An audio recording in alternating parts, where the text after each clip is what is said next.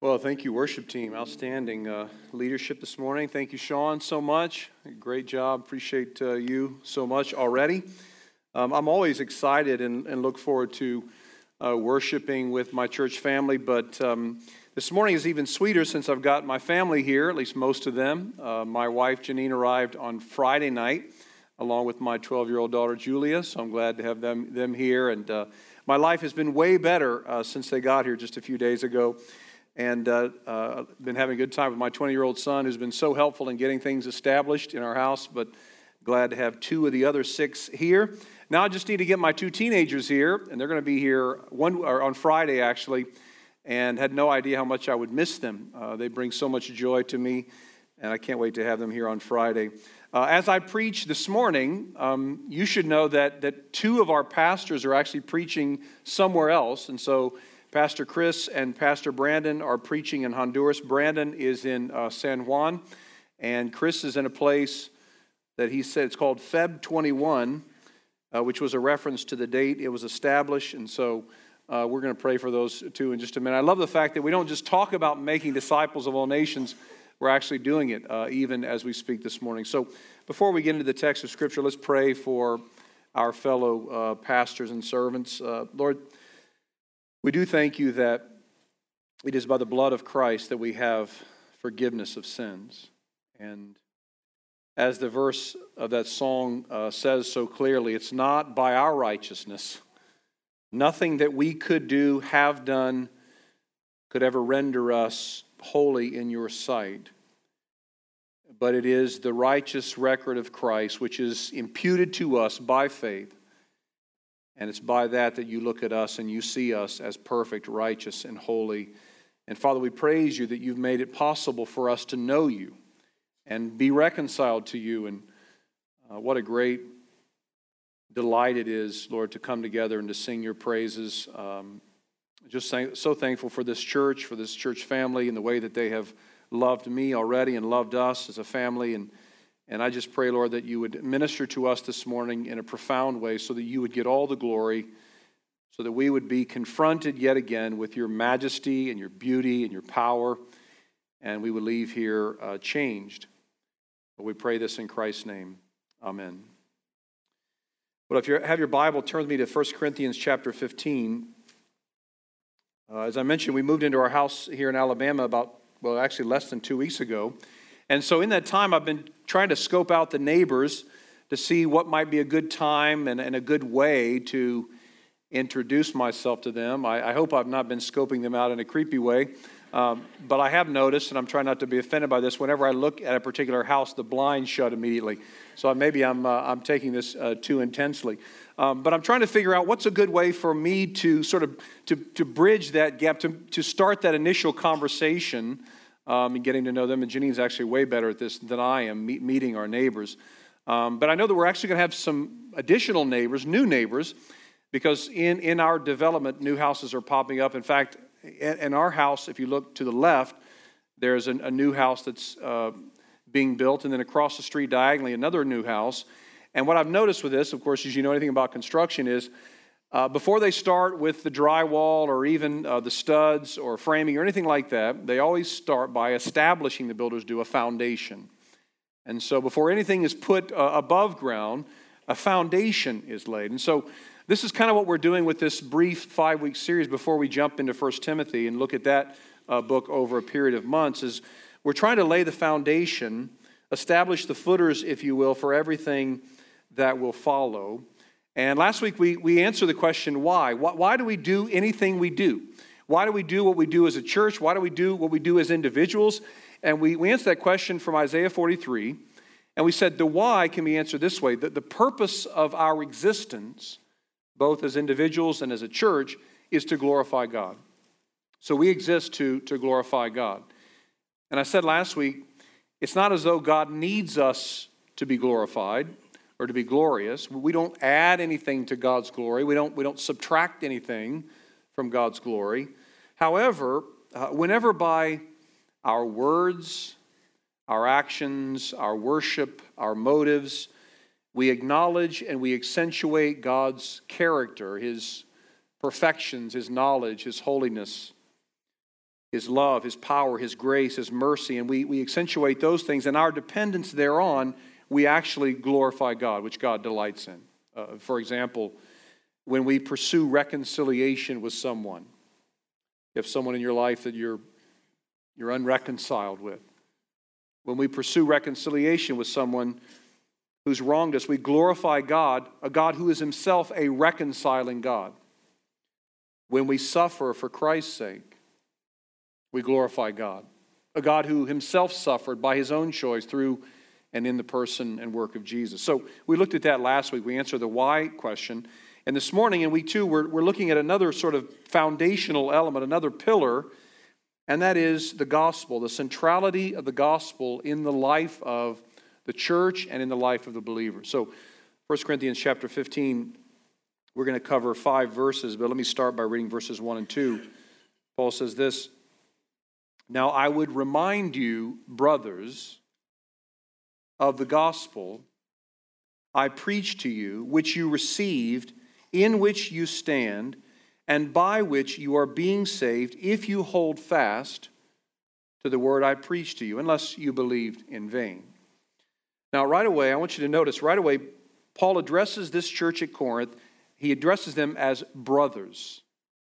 Now, this Paul actually uses that phrase, that word brothers, more than a dozen times in this book to the church at Corinth. So, so Paul's actually talking to Christians here. He's talking to believers. He's talking to, to people who have put their faith in Christ, those who have been reconciled to God by faith in Christ. He's talking to Christians, and he says to Christians, Let me remind you of the gospel. Now, why does Paul uh, deem it necessary to remind these believers of the gospel, which is something he does in, in every one of his letters? He does it to the church at Ephesus, the church at Galatia, the church at Philippi, the church at Colossae. He keeps preaching the gospel to Christians. Why would he do that? Well, we're going to get to that in just a moment. But look at the verse, uh, verse 1 again, the, the last part of it. It says, This gospel I preach to you, which you received. He says, which you received. Now, to receive something in, in Paul's language is not just like getting a, a UPS package at the door, right? Where you can, you know, we have people in our neighborhood in California that did some of their business by Amazon shipping, and so uh, there would be boxes outside their door all the time. Sometimes they would pick them up, sometimes they would stay there for days. Paul's not talking about receiving something like you get a package that you can kind of ignore. Or when he says received, he's saying this gospel is something you've, you've bought into. This gospel is something that has transformed you. This gospel is, is something that you have that has, has encountered you and changed you. In fact, in the same sentence, Paul will say it's that very gospel on which they have taken their stand. Paul says, The gospel that I preached to you, which was the same gospel that every other faithful evangelist preached, was the gospel that you received uh, by virtue of your belief in it. And, and because of that, you've been made to be brothers. You believe the gospel and you were made to be brothers. It's past tense. Paul's looking at the gospel's effect on these, these now believers at Corinth. So here's the first reason that I say the gospel is central to us as believers and as a church. Our first point the gospel is the power by which unbelievers are converted. So Paul makes this clear throughout his letters. In fact, there's kind of a I don't know if you want to call it a formula or a rhythm that he employs. He says, This is what you were. This is what you were. Here's what you are now. And this is what you will be. So he goes from, from past tense to present tense to future tense. He says, Here's what you were. Here's what you are because of the power of the gospel, which led you to repentance and faith. So the gospel is the power by which unbelievers are converted. Paul will call the, the gospel another book the power of God unto salvation. Through the gospel, God takes hardened, stubborn, self reliant people and he breaks through their resistance and he brings them to saving faith by the power of the Spirit. And how many times have we heard testimonies? And, and I'm sure that as I get to know you over the months and years and I hear your testimony, um, it will be something like this. And it, it, it always resembles this. Now, with some different variables, but I was lost and I was living for myself. I was independent and self righteous. I thought I could do this on my own. And then at some point, and, and, Jesus calls this the new birth, at some point, I became aware of my own sinfulness in light of God's holiness, and, and I realized I actually couldn't save myself. So, what I was trying to do was, was, was futile. I couldn't save myself. God brought me to a place where I believed on Christ. I believe that Jesus is real. He lived a sinless life. He died on the cross for my sins. He was raised again on the third day. And this is through the power of the gospel, unbelievers are made alive in Christ. But here's the thing it's not just that the gospel is for unbelievers. Look at the second part of verse 1. Paul says, which you received, in which you stand. He goes on to say in, in verse 2, and by which you are being saved.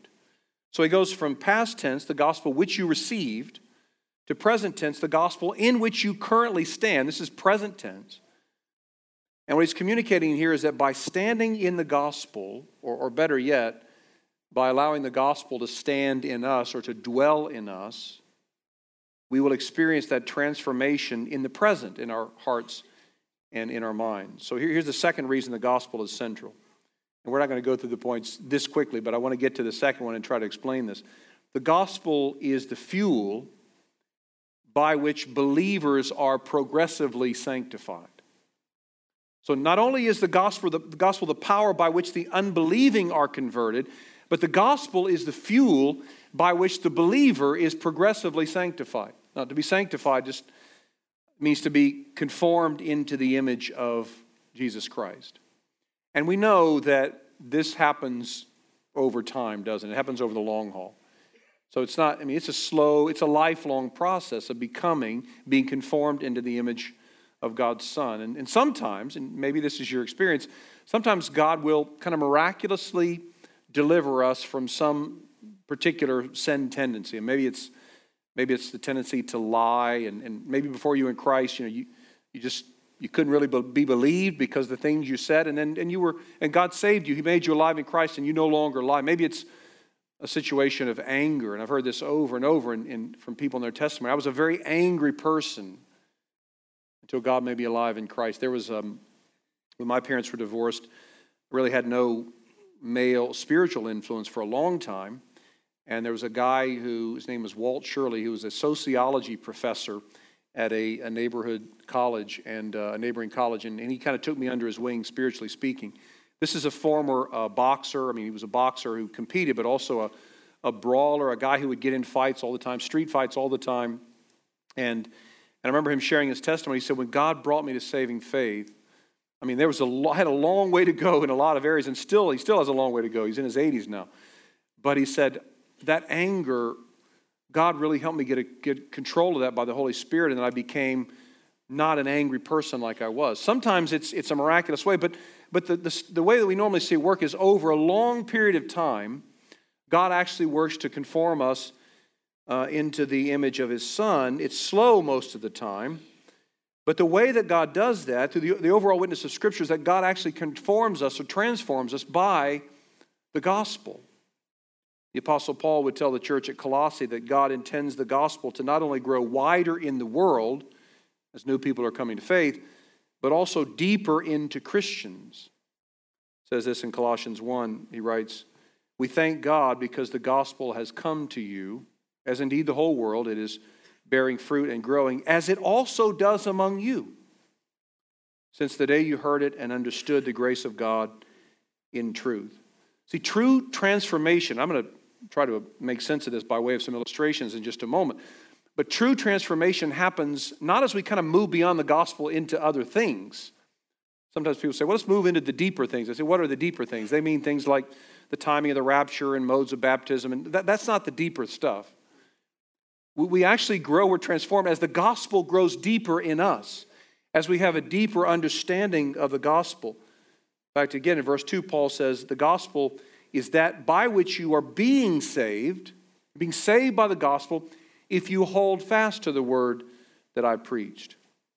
See, your final salvation and my final salvation, these things don't just happen, they happen by means and the means by which you and I continue in the faith is the regular and ongoing preaching of the gospel. I remember hearing a well known Baptist preacher and author, John Piper, tell the story that when he first got into pastoral ministry, he spent some time as a professor and then moved into the pastoral world. And he said he thought that his job on Sunday mornings was twofold to edify the saints and to win the lost. So he said, uh, you know, it's kind of simple to me. I thought I was there to, to build up and strengthen the saints, to edify the saints, but also to win the lost. And then he said that God showed him that he was missing one critical element in that equation. He was to preach to edify the saints and to win the lost, but also he was commissioned to save the saints, he said. He said, not that, you know, not that John Piper can do anything to save anyone, but those who are commissioned with the task of preaching the word are the vessels by which God actually saves the saints. It's kind of like what Paul would say to his young protege Timothy in 1 Timothy 4. He says, Keep a close watch on yourself and the teaching. Persist in this, for by doing so, you will save both yourself and your hearers. Well, Timothy can't save anybody. John Piper can't save anybody. I can't save anybody. This is something that God does. But God uses the proclamation of the gospel to actually cause the believer to persevere in the faith. In other words, God keeps those who are His through a regular dose of the gospel, a regular reminder of what He has done for us in Christ. Without a regular dose of the gospel, we don't persevere until the end because we actually ignore. It's not that God's not faithful, we lose our salvation, anything like that. But we, we ignore the means by which God keeps those who are His, and then we demonstrate that we actually weren't His to begin with. So, this is why gospel preaching was such a priority. Now, look at verse 3. Paul says, For I delivered to you as of first importance, as of first importance, what I also received. I want to pause there for just a moment. Paul says the gospel is of first importance. And this phrase carries this idea that it trumps everything else in terms of its priority, in that everything else is built on the gospel. So he's not saying that the other things don't matter. He's not saying that the commands aren't important, the wisdom literature, or anything like that. He's not saying any of that stuff is, is irrelevant or insignificant. He's simply saying that everything else is built on, built up on the gospel. Now, so someone might say, well, what about all the commands in Scripture?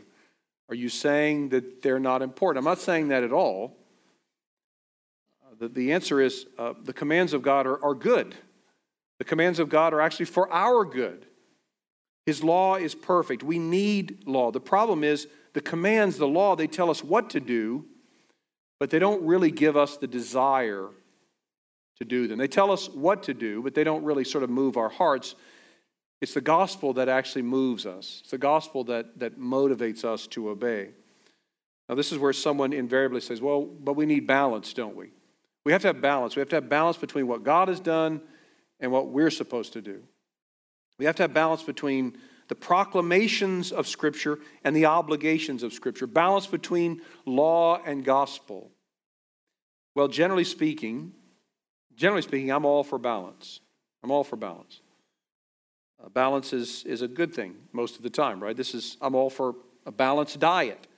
This is why, even though I have ice cream every night before bed, and now that I live like a mile or half a mile from DQ, I've, I've been there for six straight nights. Um, this is why, even though I have ice cream every night for bed, I always make sure that after lunch, I have some dark chocolate for the antioxidants. So that to me is that's balance. So I'm, I'm for balance, generally speaking, right? I'm a, a balanced schedule. You know, if you, if you work too hard but you don't enjoy life, then you know you're, you're not a lot of fun to be around. Balance is good, but balance is not always best. You know this? Balance is not always best. There's sometimes when we don't say we don't, we don't actually need balance. We would never advise a young married couple to put some balance in their lives between fidelity and infidelity. We wouldn't say that. That's not balance. We, ne- we would never want, urge one of our kids to do better at balancing honesty and dishonesty. You know, I've noticed with you, uh, son, you just always tell the truth to me. I mean, why don't you just kind of, you know, give me a little lie every once in a while just to keep things balanced? We would never say that, would we? Mean, balance is good in many occasions. But the Bible is actually a decidedly imbalanced book. And what I mean for that, the Bible is the story of a one sided rescue for an undeserving people. The balance is not God say, okay, I'm going to go 50% of the way, And then you go the other 50%, we'll kind of meet in the middle at a very balanced point, and then that's how this salvation will work. That's not the way it works. In fact, from the very beginning, God creates Adam and Eve. Adam revolts against God. So what does God do? God goes after him. He goes after him and he says, Adam, where are you? It's not because God doesn't know where Adam is. He's showing you, he's showing Adam, I am a pursuing God. I'm a God who goes after those who are lost. Next up is Cain, who, who kills his own brother. We have fratricide in the, in, the, in the scriptures. What does God do? He pursues Cain. He puts a mark on Cain so that Cain would not be killed. This is God actually going after. He's not saying, You meet me halfway. He said, I'm going to come all the way. I'm going to pursue you. In fact, then God calls Israel, and sure, He tells Israel to do some things, right?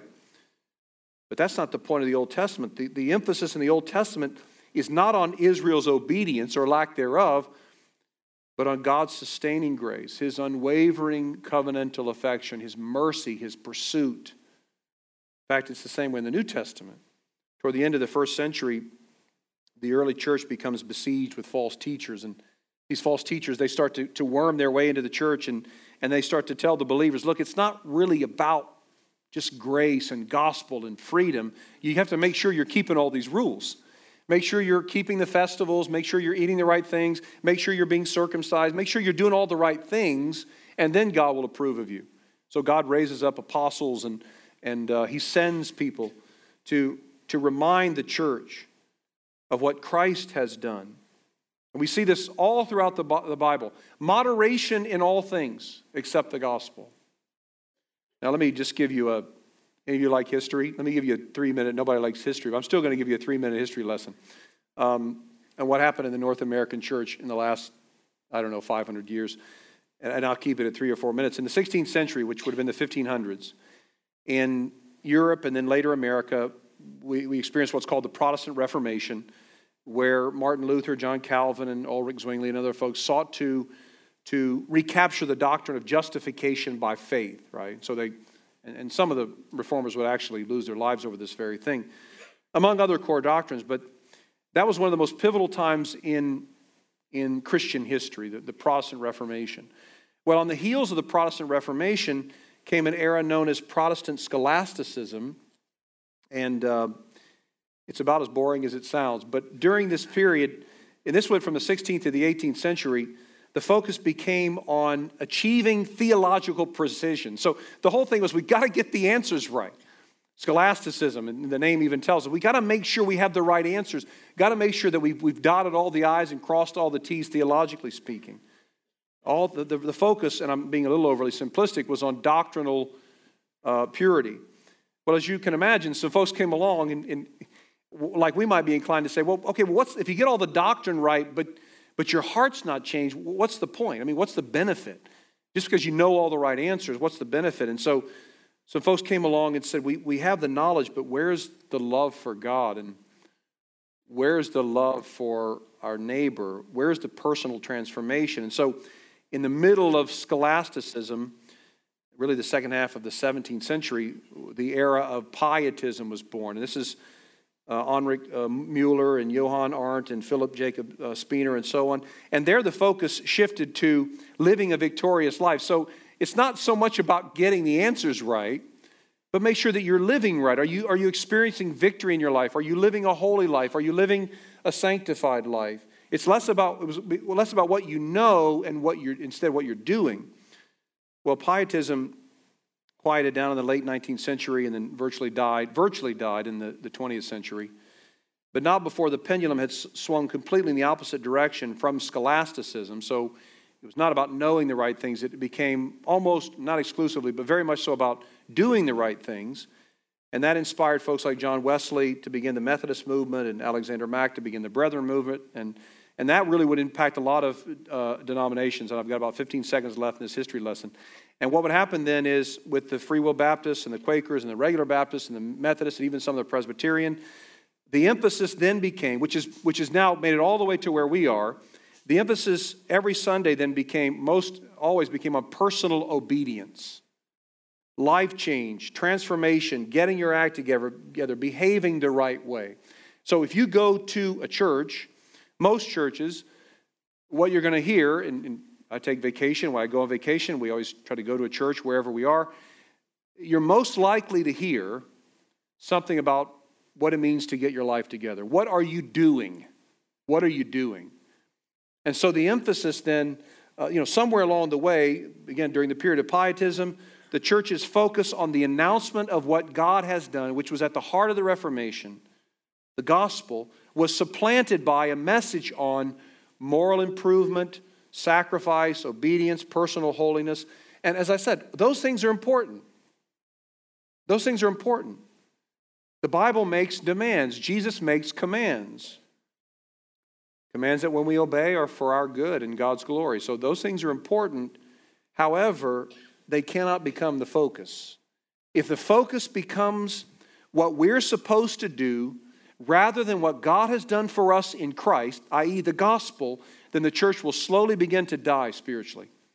Because you can go a lot of places and, and hear what you're supposed to do, can't you? But there's only one place, there's only one vehicle that is the beacon that heralds the unadulterated gospel of Jesus Christ, and that's the church of Jesus. So we have to preserve the message of the gospel. Now, say, well, is that really that important? I mean, is this really a matter of semantics? It's really not. The gospel is not news that if we do certain things, we will be loved, approved, received, and forgiven by God. The gospel is because of what Jesus has done. We can be loved, forgiven, accepted, adopted into God's family by faith alone. Now, here's what happens, and here's why this matters so much. If Christians think that the gospel is the command to do this or do that, then we will necessarily start to believe that our salvation is something we have to accomplish, we have to finish. So if the gospel is do this and do that, then, then we, we, we take the reins back. We feel like we have to do this. But if the gospel is, is rightly understood as something that God has done for us, then you know, God saves unworthy sinners. He's redeeming a broken world. He's, in fact, giving us uh, everything we need in Jesus.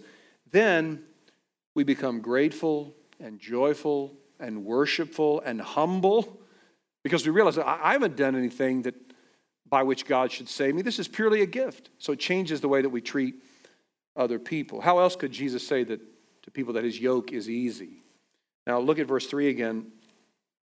Uh, the last part of verse 3 says, I've delivered to you as of first importance what I also received that Christ died for our sins in accordance with the Scriptures, that he was buried, that he was raised on the third day in accordance with the Scriptures. He appeared to Cephas, then uh, to the twelve.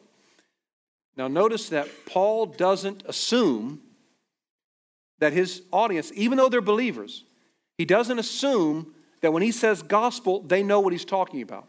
He actually goes ahead and defines it. He spells it out in clear language. Christ died for our sins. He was buried. He was raised on the third day according to the scriptures. That's how Paul defines the gospel. Now, just a quick word about the word gospel. It helps to remember that the gospel is not a book, so, I mean, we have the Gospels of Matthew, Mark, Luke, and John, but those are really testimonies from the, the first evangelists. The Gospel is an announcement. The Gospel is literally good news. It's the Greek word euangelion. It means, it means glad tidings or good news.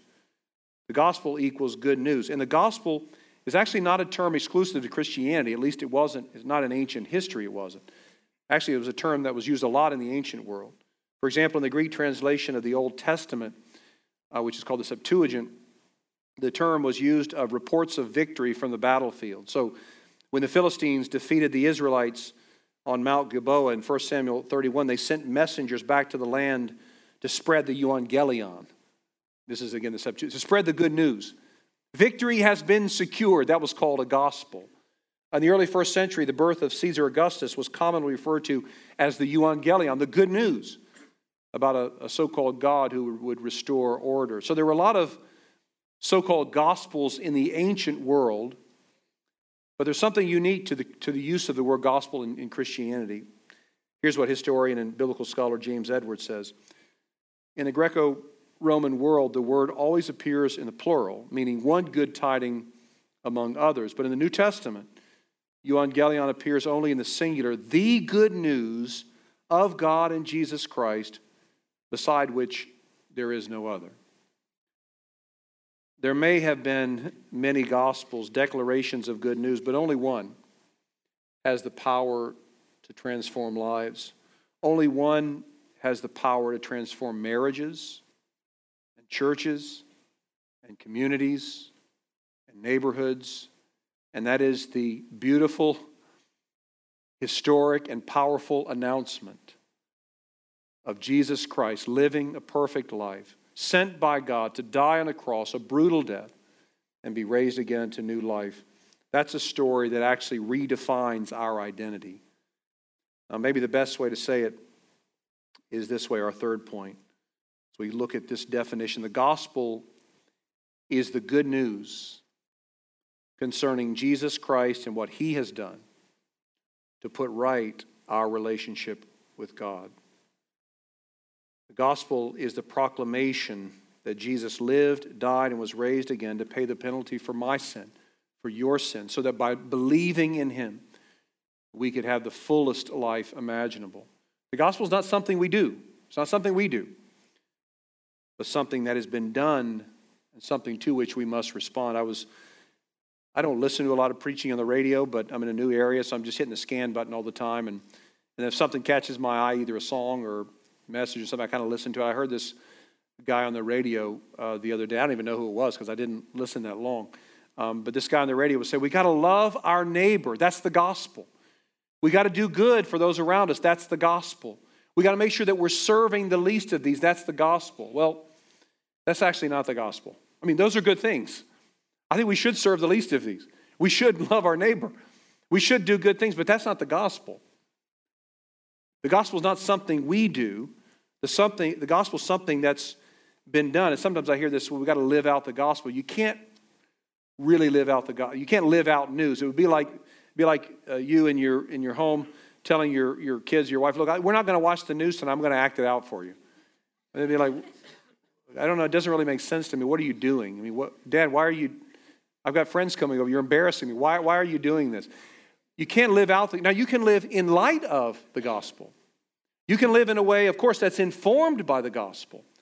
But the gospel, again, is not something we do, it's something that has already been done. Now, you say, well, okay, you've made that point about eight times. Now, what's the big deal? What's the big deal? Well, if we're just told what to do and we're not regularly told what's been done, that leads to a life of fear, anxiety, guilt, hopelessness.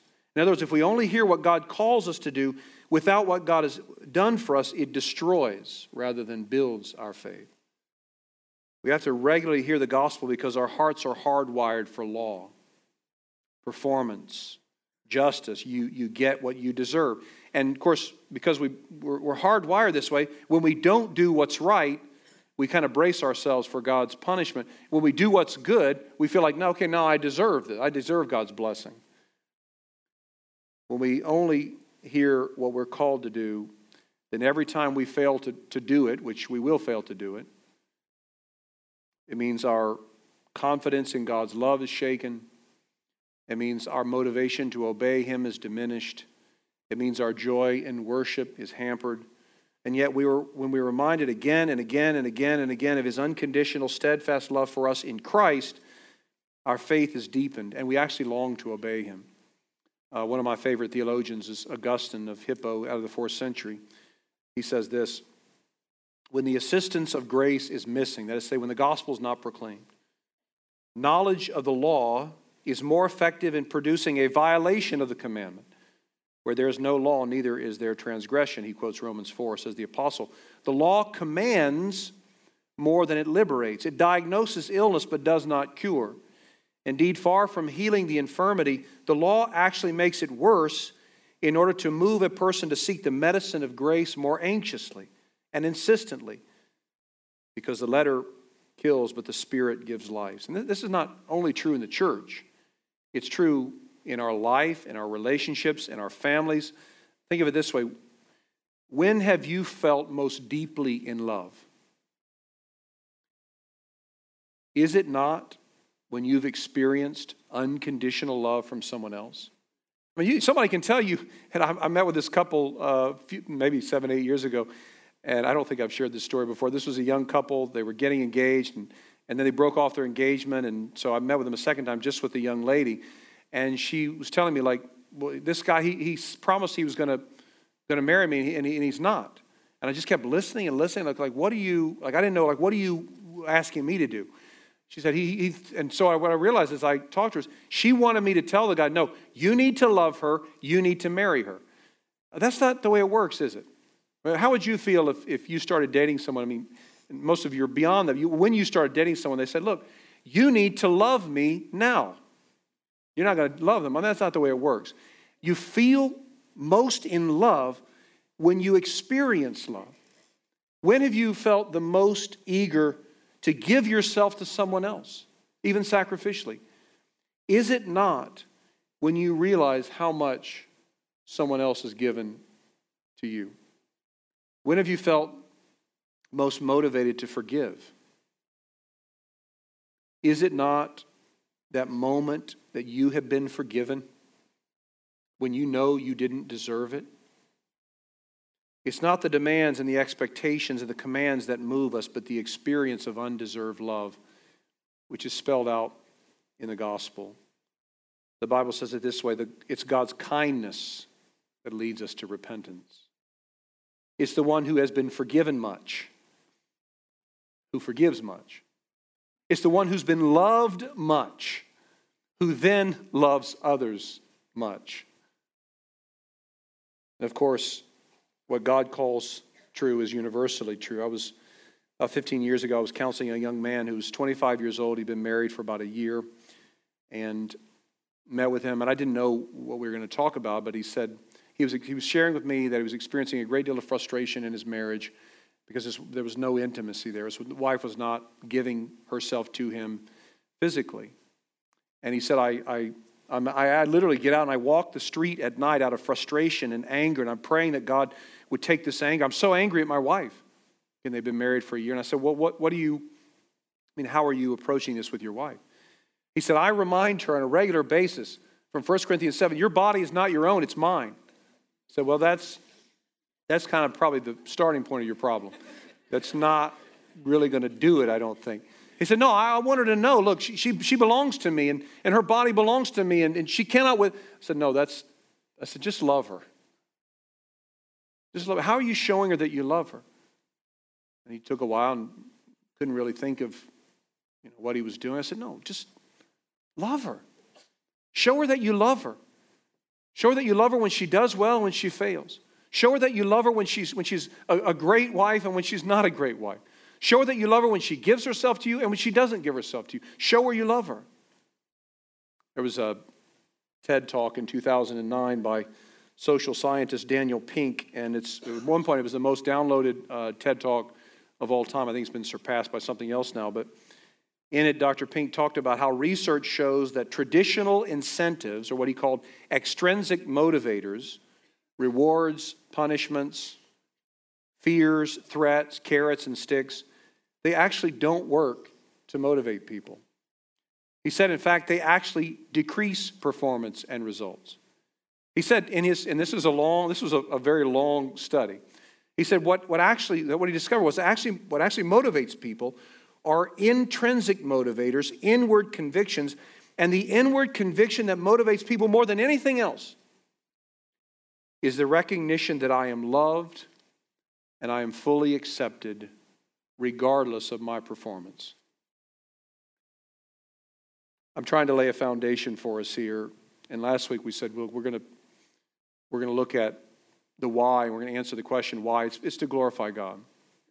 Everything we do, to glorify God, to really showcase, to put a spotlight on His beauty, His perfections, His majesty, holiness, mercy, justice, grace, all those things, love.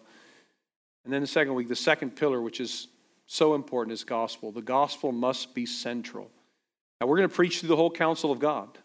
And we're going to work our way through New Testament books and Old Testament books and books that you may have read a bunch of times and books that maybe aren't even, you know, the, the Bible that, that you rarely come to.